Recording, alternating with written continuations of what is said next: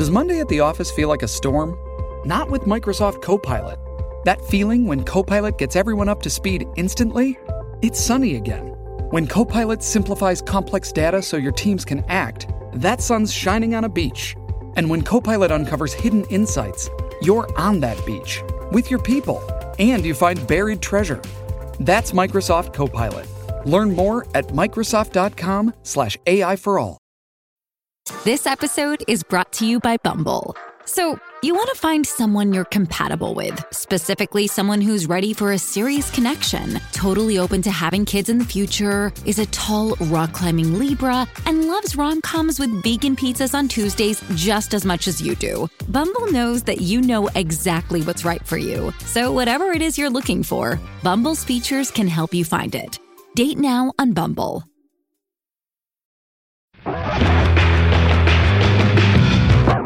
Life is too short at this point for me to like spend hours coloring my hair so that I can, you know, meet someone else's beauty standard when the fact is like my hair looks great and it's totally fine. And um, maybe I don't look as young as I used to, but maybe I look better. I just have not looked back at all. I don't regret it at all.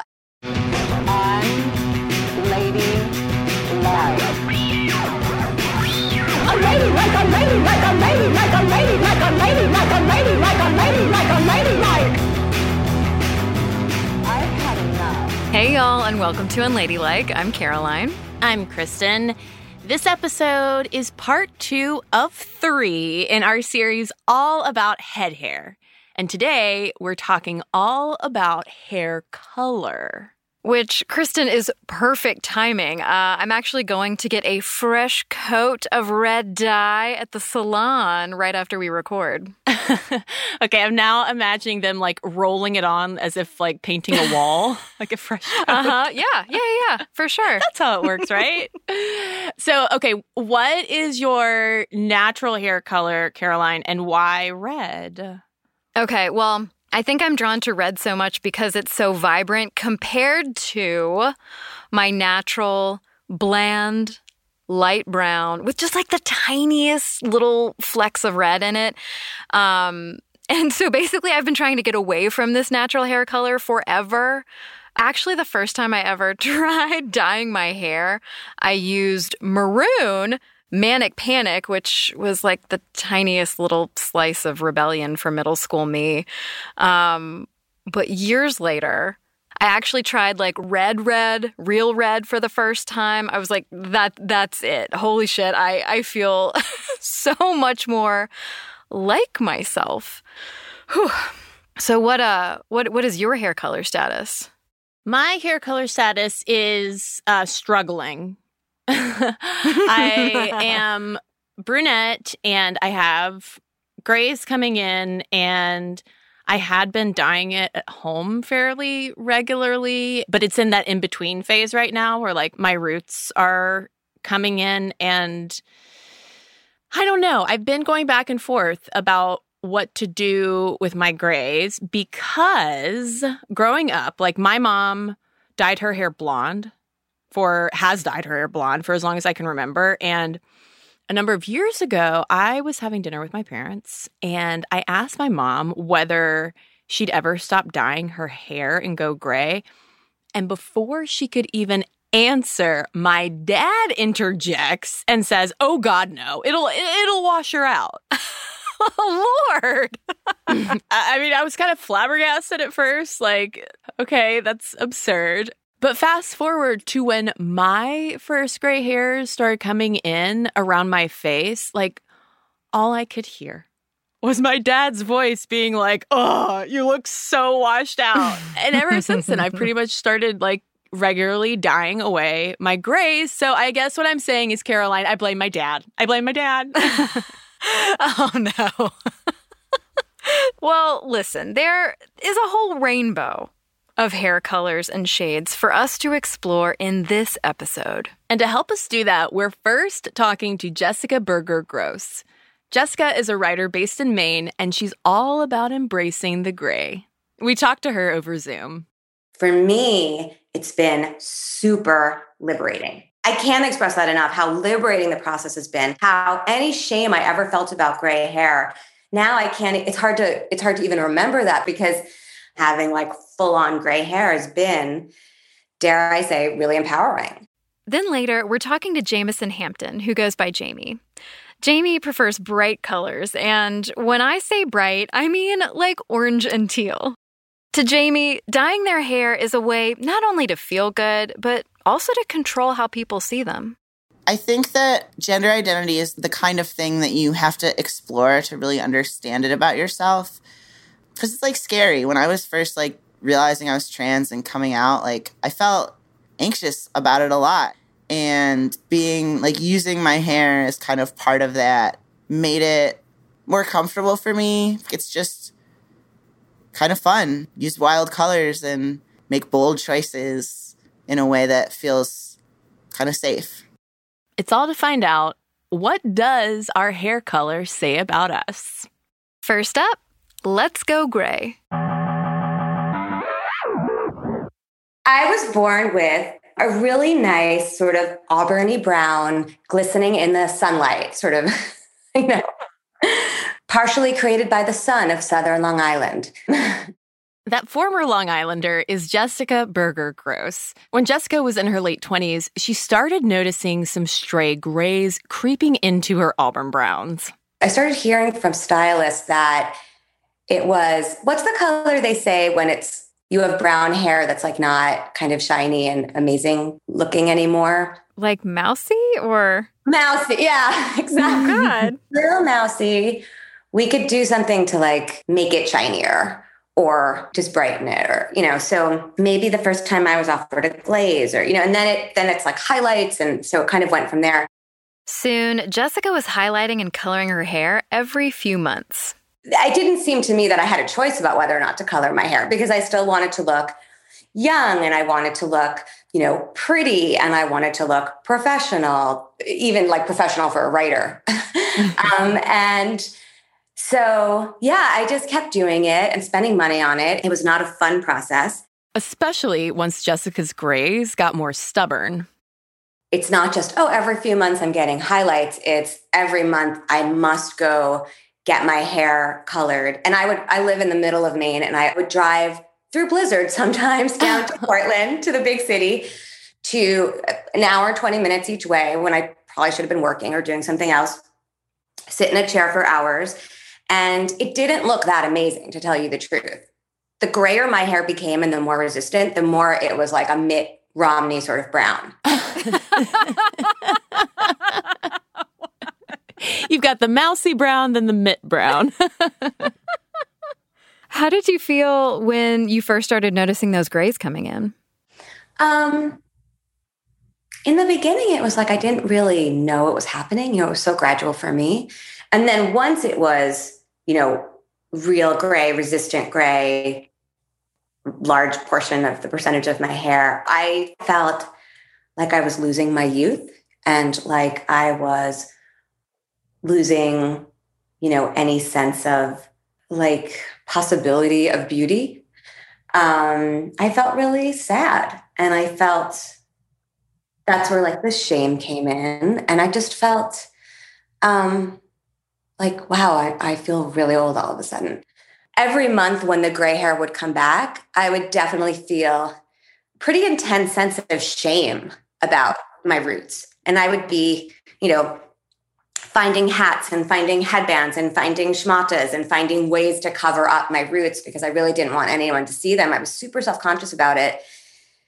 As if I was doing something wrong by, you know, growing out this gray hair and having because it was like gray hair was something I was hiding. So I was supposed to hide it. And so when it came out, I felt weird about it, embarrassed, ashamed, not like super consciously, but subconsciously for sure.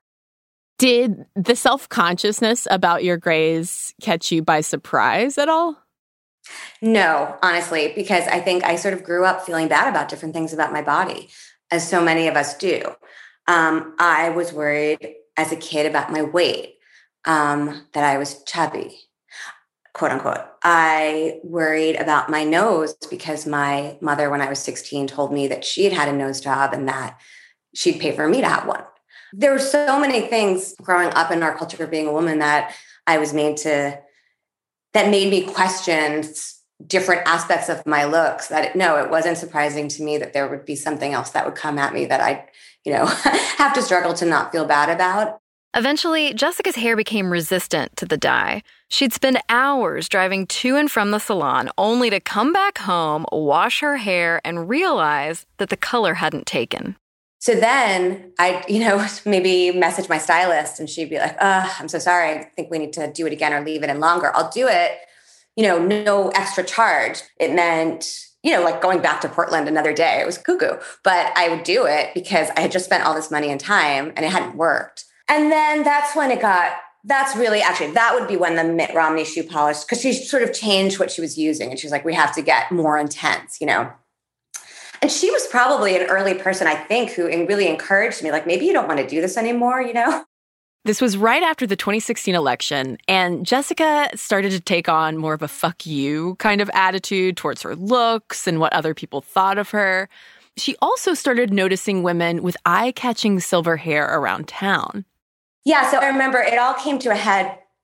There's this amazing um, country fair called Common Ground Country Fair in September every year in Maine. Um, it's makers, it's everything from people weaving to animals to like imagine Little House on the Prairie, but like the ultimate version, you know, today.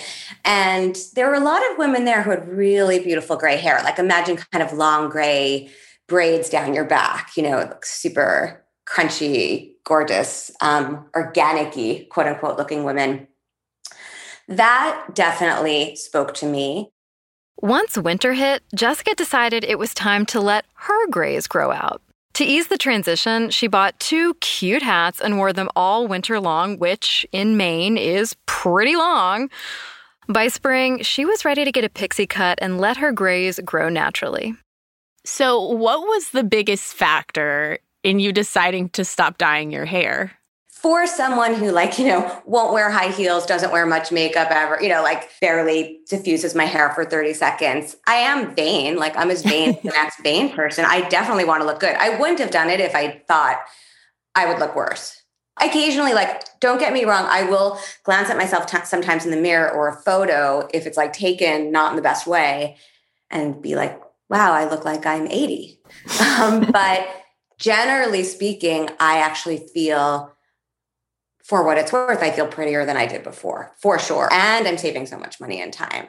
And I just like the feeling of not feeling frantic about my roots coming in. Oh, and now it's fun because now I have long gray hair and I can play with it and get cool haircuts. And, you know, it's so much cheaper to get a cool haircut than get your hair colored.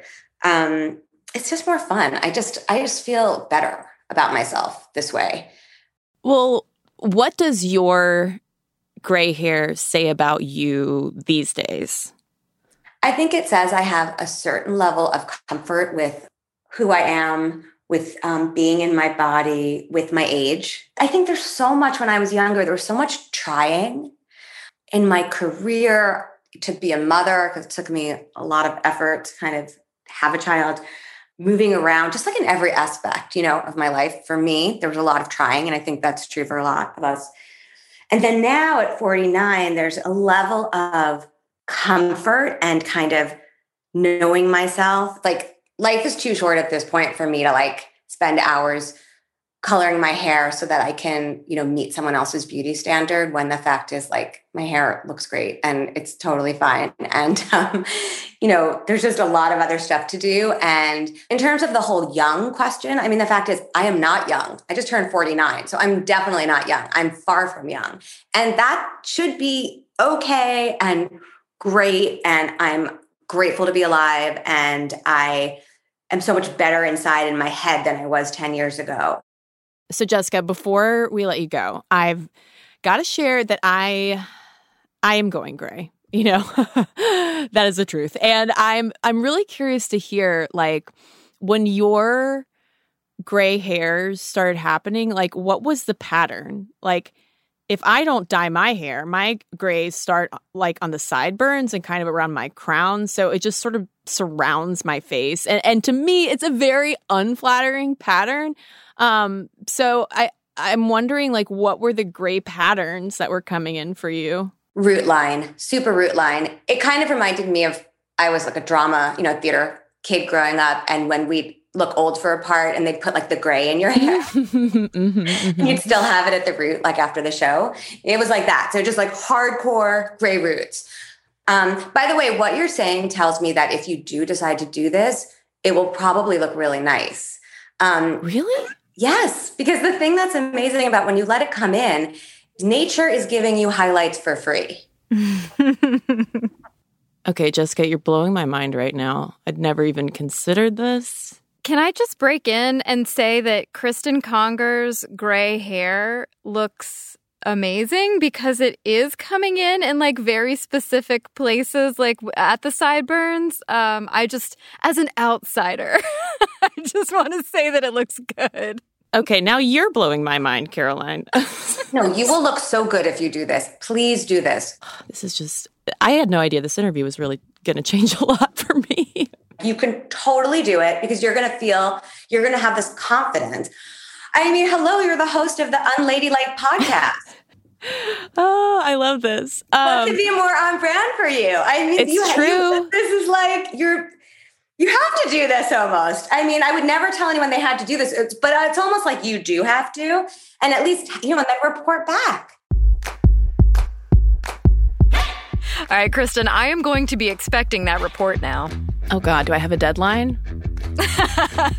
no, take your time. Okay, okay, all right. I, I'll I'll get that to you then. I'll get that to you. All right, well, y'all, we're going to take a quick break.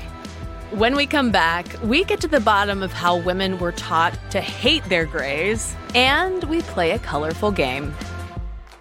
Don't wash away.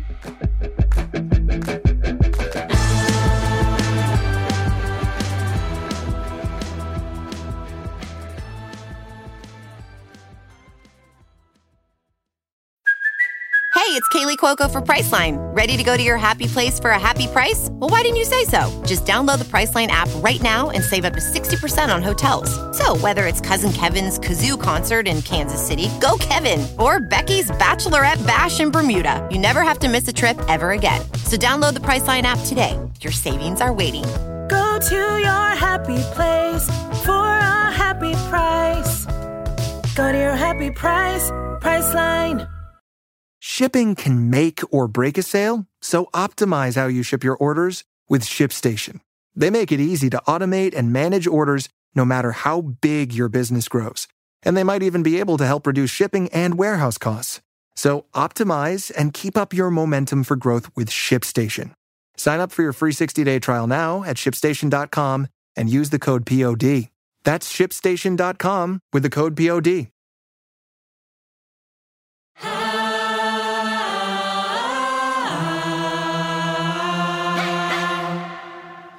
We're back. So, how did we get here? As in, how did women dyeing away their grays become such a given? Well, the fact is, gray hair has never had a great reputation. Like humans have been shading their hair since ancient history with like henna and other natural dyes.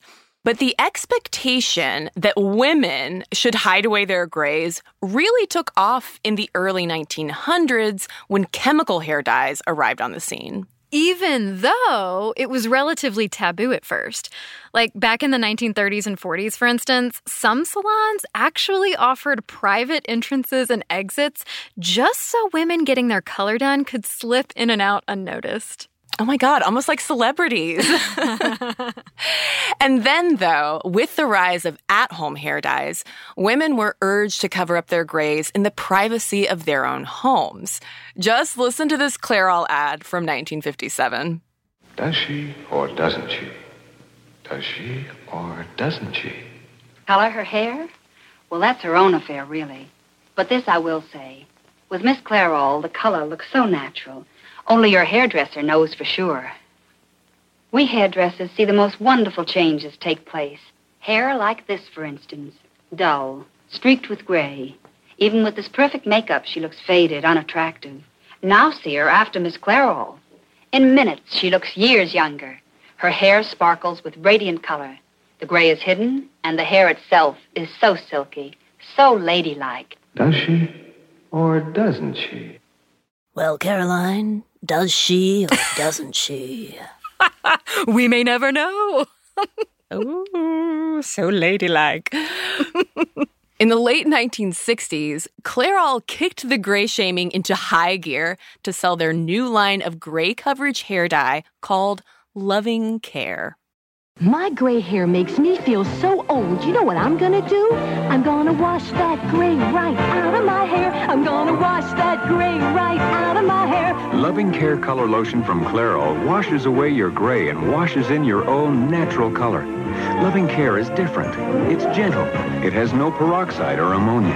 So I wash that gray right out of my hair. Loving Care was wildly successful and wildly manipulative. So, the advertising whiz who came up with that campaign and that does she or doesn't she ad was actually a woman named Shirley Polikoff. In her autobiography, Shirley describes her strategy to get as many graying women as possible to buy Clairol. She wrote, this could only be accomplished by reawakening whatever dissatisfactions they may have had when they first spotted the gray. Lord, that is nefarious as fuck. I mean, okay, so in other words, Clairol and Shirley needed to teach all women to hate their grays. So ads would say stuff like, Ladies, how long has it been since your husband brought you flowers? Perhaps it's been a very long time ever since you've gone gray, you old hag.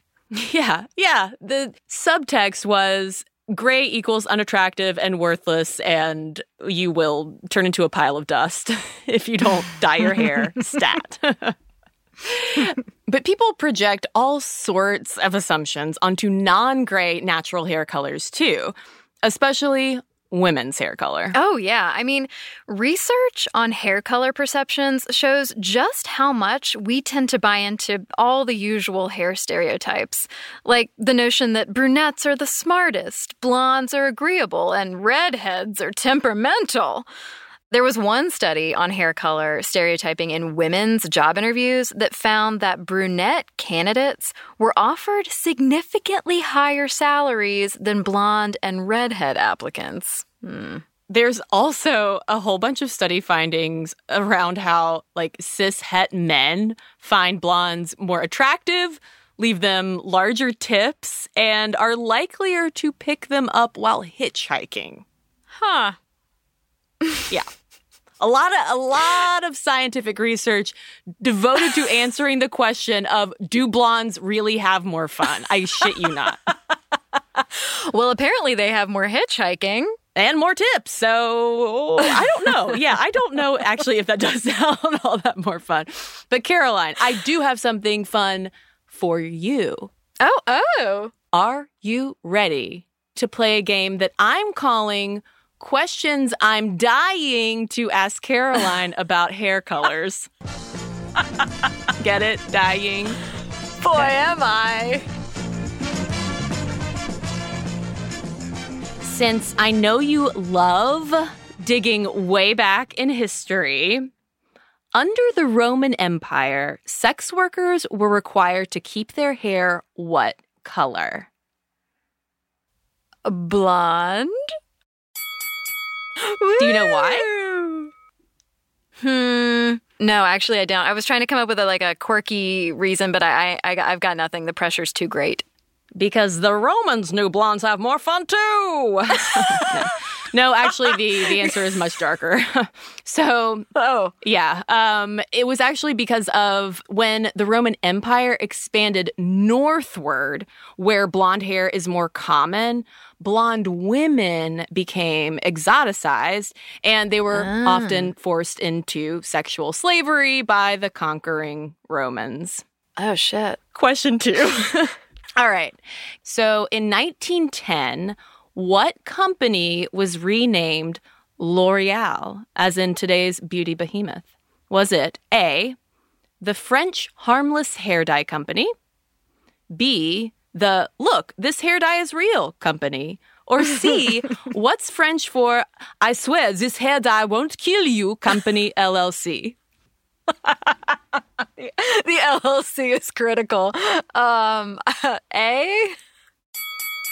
Yes, you are correct. The French Harmless Hair Dye Company was Oh, the God. original name of L'Oreal. And it's all because its founder and chemist, this guy Eugene, was trying to get ahead of customer concerns about side effects because a lot of the early hair dyes were pretty toxic. Yeah. And for instance, Caroline, when Hollywood blonde starlet Jean Harlow died pretty young in 1937, some people mistakenly assumed that it was her years of hair bleaching that were to blame. I, it's funny with that name. It's like, mm, methinks the chemist doth protest too much. Yeah, that's. I guess he's probably like, you know what? Let's just go with L'Oreal. Let's just go with L'Oreal and hope that nobody, uh, nobody notices. Okay, number three might be my favorite. All right. A 1914 fashion column in the Pittsburgh Press advised readers who are, quote, simply dying, that's D Y E, dying to be fashionable, advised them to dye their hair what color? what year? 1914. Huh. To be more fashionable. Mm-hmm. Uh. Oh, like an auburn color? I'm sorry. I'm sorry you're wrong. No. The answer ah. is pink. Oh, whoa, whoa! Yeah. I yeah. was so I was not even in the ballpark. So the full quote was if you're simply dying to be fashionable, then choose a bright shade of cerise, for pink hair is the pink of fashionable perfection. Well, I love that history because, you know, like one of the hair color stats around the pandemic is that so many people were dyeing their hair pink at the start of isolation that it like actually started to be referred to as pandemic pink.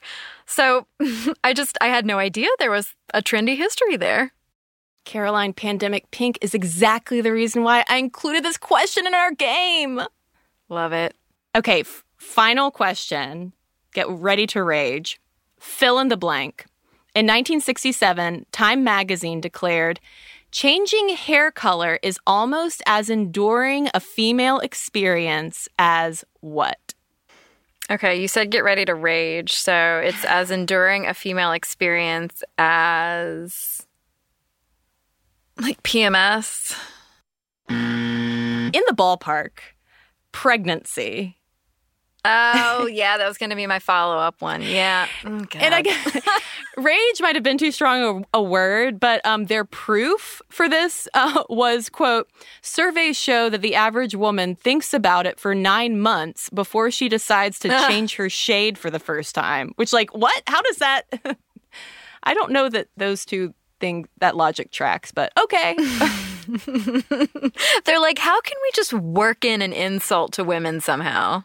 But also, that Time magazine article is a testament to Shirley Polikoff. Yeah. Oh, Yeah, Shirley. for sure. Old Cheryl. For Cheryl. For Cheryl. and when I'm saying for Cheryl, then it means it's time to take a quick break. When we come back, Jamie Hampton shares an intriguing theory on why non binary folks have excellent hair. Stick around.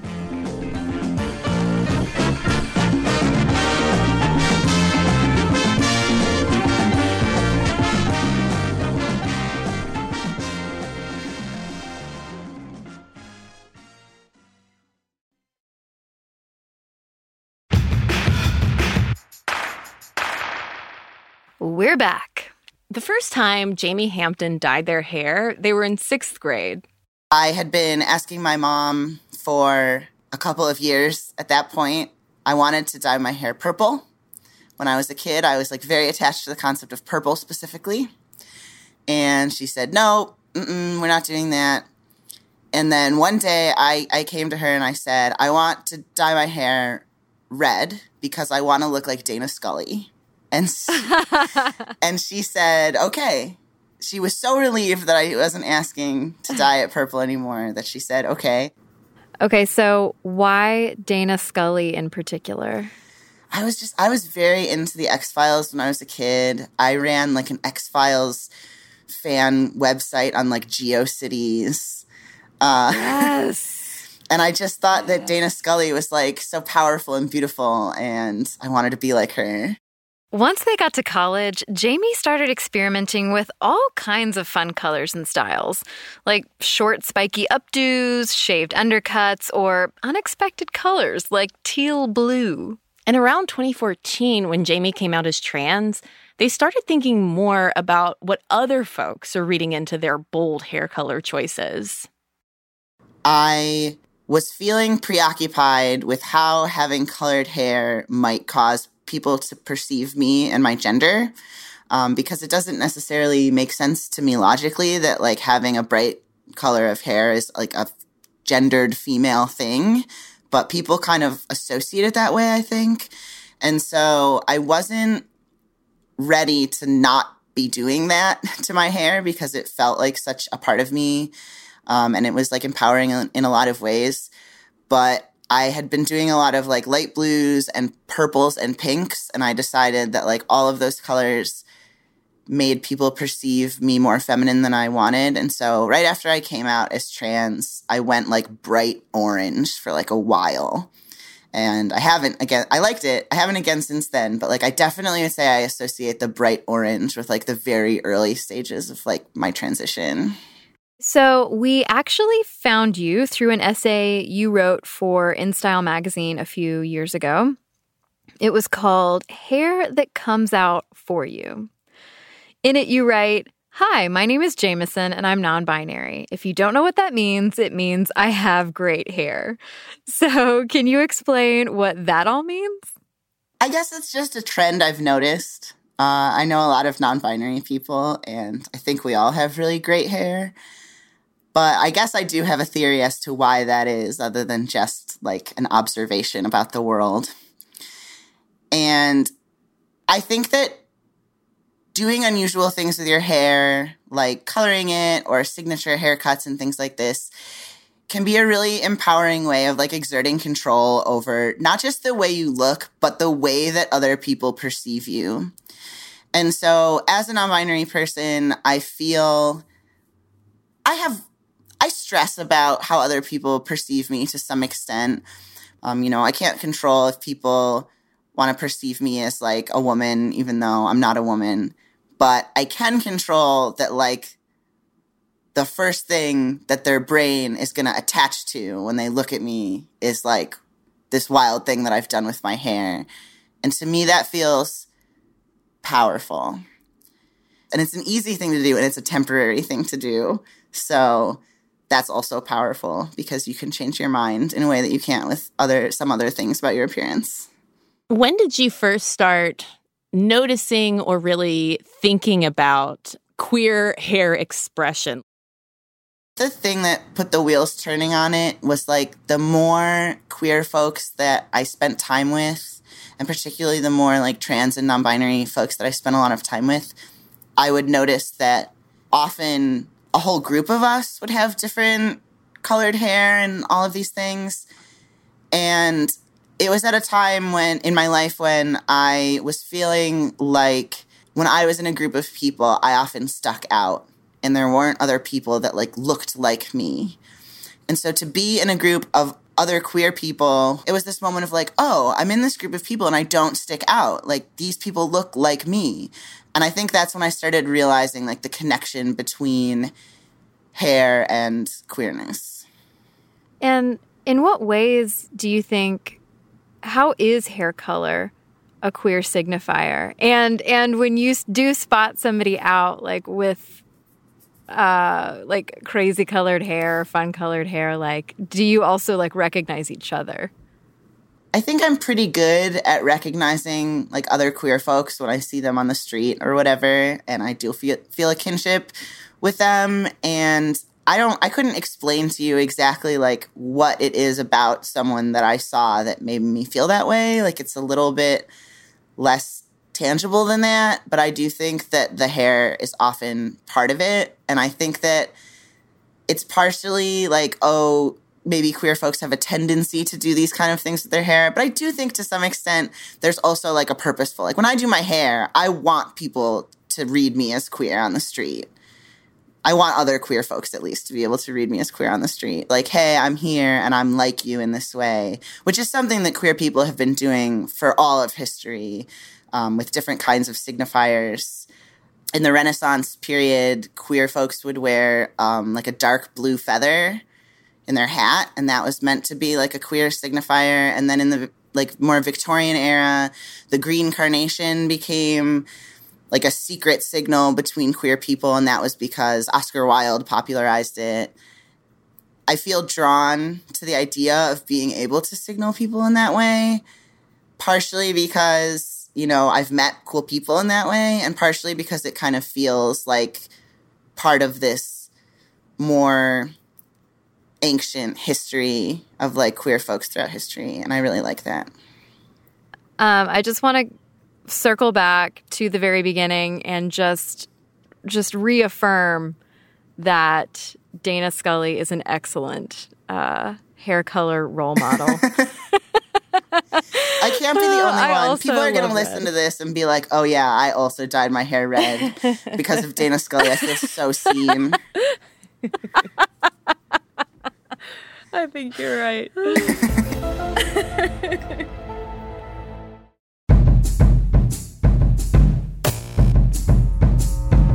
You can find Jessica on Twitter at jbergergross or jessicabergergross.com, and Jamey is over at jameybash.com. And that's Jamey, J A M E Y. Y'all can find us on Instagram, Facebook, and Twitter at Unladylike Media. You can also support Cristen and me by joining our Patreon. You'll get weekly ad free bonus episodes like our recent breakdown of the New Yorker investigation into Britney Spears' conservatorship. Plus, you know, y'all will get our undying love. Just go to patreon.com slash unladylike media. Nora Ritchie is a senior producer of Unladylike. Michelle O'Brien is our associate producer. Gianna Palmer is our story editor. Shruti Marate transcribes our tape. Our music is by Flamingo Shadow, Amit May Cohen, and Sarah Tudson. Mixing is by Andy Christens. Sound design and additional music is by Casey Holford and Andy Christens. Executive producers are Peter Clowney, Daisy Rosario, and Unladylike Media. This podcast was created by your hosts, Caroline Ervin and Cristen Conger of Unladylike Media. Next week, it was just so crazy, so sad. Um, I would wake up every morning and hope that this was it, that my hair was going to stop falling, and then I would get up and I it would just be immediately falling. And all day long, I would feel it on my arms while I was driving, while I was working. Just this nonstop reminder that it was happening. And they tell you, you know, try not to get too stressed stress can make it worse. and it's just like, okay, I'll try that. the old the old just relax treatment. Yeah. Yeah. Always, always works. Works swimmingly. It is our final installment of our head hair series, and we're talking with blogger Supriya Surinder about her experience with alopecia areata.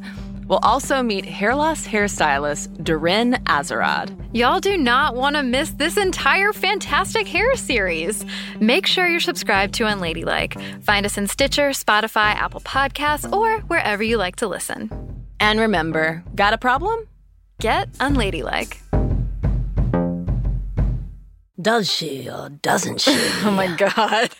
That's like a, a, an ad crying out for a Cristen Conger redo if I've ever heard one. We hairdressers see the most wonderful changes take place. okay.